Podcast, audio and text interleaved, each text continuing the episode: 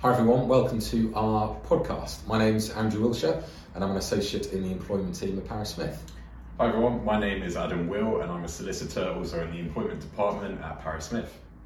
Our LinkedIn theme for February is disability discrimination. So we wanted to do a podcast on this topic, but because it's a broad topic, we wanted to do a deep dive into a really interesting case which is hopefully helpful rather than try and cover everything disability discrimination related. So the case we're going to look at is a recent case in 2022 involving the Department for Work and Pensions and Boyers. So I'm going to look at the background to the case. Adam's then going to look at a bit more detail at the Employment Tribunal and Employment Appeal Tribunal decisions, and then we're going to have a bit of a chat about some key takeaway points for employers. So the background to the case is as follows. Mrs. Boyers worked for the Department for Work and Pensions as an administrative officer from 2005 until she was dismissed in early 2018. And she suffered from chronic migraines. And she believed that her treatment at work, in particular, she alleged that she was being bullied and harassed, was increasing the frequency of her migraines. And she requested to move desks or to move teams on a number of occasions, but those requests were refused. And it was eventually agreed that she could move floor after she, after she broke down at work.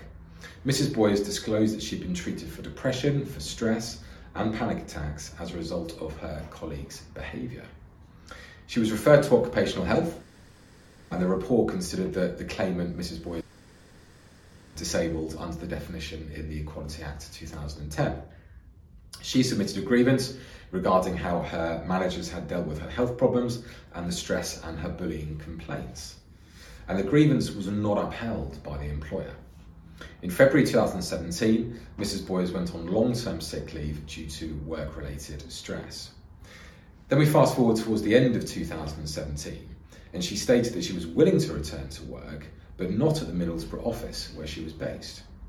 She had a six week trial at an alternative location, but the Department for Work and Pensions decided that this had not been a success and instructed her to return to the Middlesbrough office. Notably, they informed her on a Friday afternoon that she had to return to the Middlesbrough office on the following Monday morning.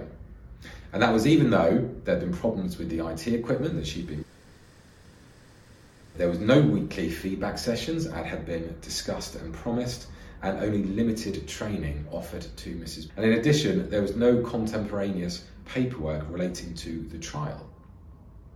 Mrs. Boyers felt unable to make the return to the Middlesbrough office and remained on sick leave. She was eventually dismissed by reason of capability due to her unacceptable level of attendance, and that was in January 2018. She appealed the dismissal, but the appeal was not upheld by the employer. And she then brings various complaints before the Employment Tribunal, including, among other things, discrimination arising from disability under Section 15 of the Equality Act 2010.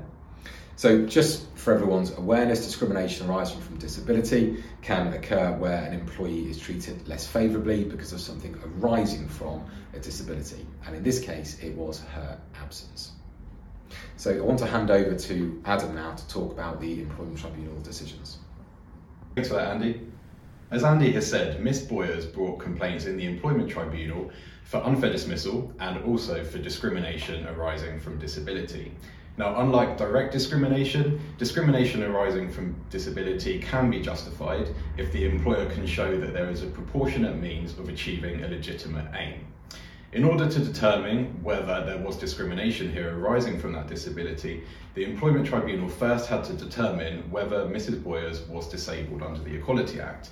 Now, the legal definition of a disability here is different to the medical definition of a disability. And essentially, under law, a disability is defined as either a physical or a mental impairment, which has a substantial and adverse effect on an individual's ability to carry out day to day activities. There's also a requirement that that impairment has lasted for 12 months or can reasonably be expected to last for a 12 month period of time. Ultimately, the Employment Tribunal determined that Mrs. Boyers was disabled under the Equality Act and they upheld her claim. The DWP then successfully appealed to the Employment Appeal Tribunal. This led to the case being remitted back to the Employment Tribunal for them to determine the question of proportionality in terms of the dismissal. In argument that was put forward by the DWP in terms of the proportionate defence, they advanced two legitimate aims. The first one was the protection of public funds in terms of dismissing Mrs. Boyers, and the second one was the effect that her continued long term absence was having on the workforce. So, on remittal, the Employment Tribunal found that the DWP had failed to properly evidence its purported legitimate aims. In any event, it found that the decision to dismiss was disproportionate, bearing in mind the effect that this had on Miss Boyers and the effect that her dismissal had on the wider staff, and the fact that it wasn't significant in terms of those legitimate aims. The Employment Tribunal also considered that the DWP hadn't properly and appropriately considered the work trial that she had been subjected to, and that if they had, she could potentially have remained in employment. The DWP then brought a second appeal to the Employment Appeal Tribunal, arguing that the finding was perverse, namely on the fact that they argued that Mrs. Boyers would not have been able to return to employment at the Middlesbrough office. Further, the DWP argued that the Employment Tribunal's assessment of proportionality should only have been limited to the contractual terms in place, such as in relation to the place of work and the job role, and therefore that they were wrong to have considered proportionality in terms of the work trial. The Employment Appeal Tribunal then dismissed both of these arguments. The tribunal found that the work trial was not out of bounds in terms of assessing proportionality, and therefore, as the work trial had not been undertaken properly by the DWP, the DWP could not prove it had appropriately considered other alternatives to dismissal. Therefore, the argument that they could advance that it was a proportionate means of achieving a legitimate aim was not successful. So we thought it'd be really good to think about some discussion points from the case. So, Adam, the first point that we wanted to think about was the absence. So, Mrs. Boyers was absent for about a year, yep. subject to a couple of weeks when she underwent the trial period in 2017. So, the first thing to take away from employers here is how do you deal with long term absence because it's a difficult issue for employers. And it's important for employers to understand they're not expected to keep employees on sick leave indefinitely. But of course, they need to follow a fair process, and generally, that process will consist of consultation with the employee, getting medical advice as to the prognosis and the diagnosis of the condition. If there's a disability, thinking about putting in place reasonable adjustments to ameliorate the disadvantage.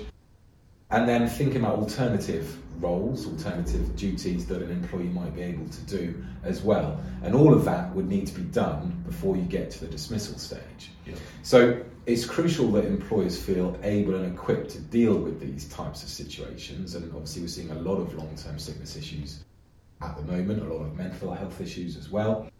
Certainly, that's something that Mrs. Boyer suffered with. So, I think one of the key takeaway points from my point of view would be employers understanding what duties they have to follow when you've got an employee in long term sickness but also feeling empowered to take proactive steps to deal with employees on long-term sickness absence, to support them, to try and integrate them back into the workplace based upon medical advice as well.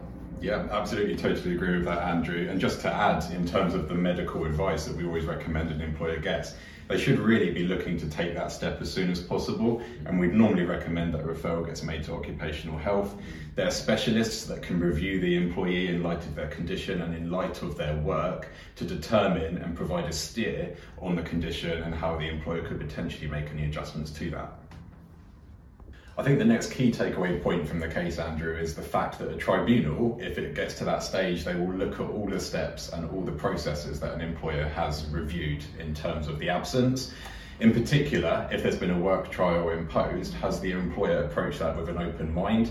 Have they reviewed it appropriately? And have they accurately documented the decision maker's steps in relation to any work trial or adjustments that have been made in the workplace?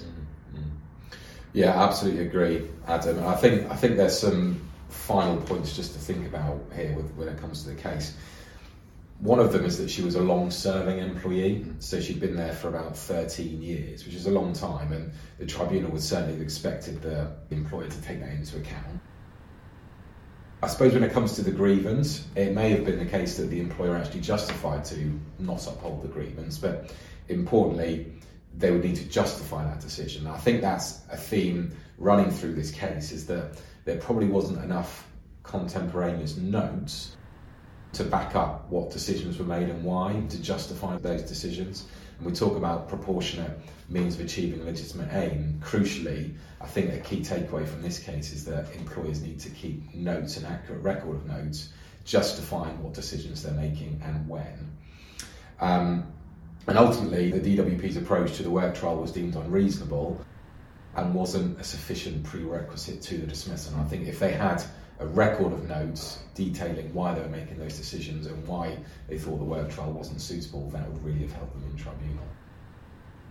And I think finally the case serves as a reminder that, and as you said already, Adam, that we should genuinely explore alternative options before dismissing or deciding to dismiss a disabled employee, not simply going through the motions without a process, but sim- genuinely thinking about alternative options before dismissal. Yep, absolutely. We hope that you found that really helpful and useful. And if you've got any questions or you want any further information on anything that we've spoken about today, please feel free to contact Adam, myself, or one of the team.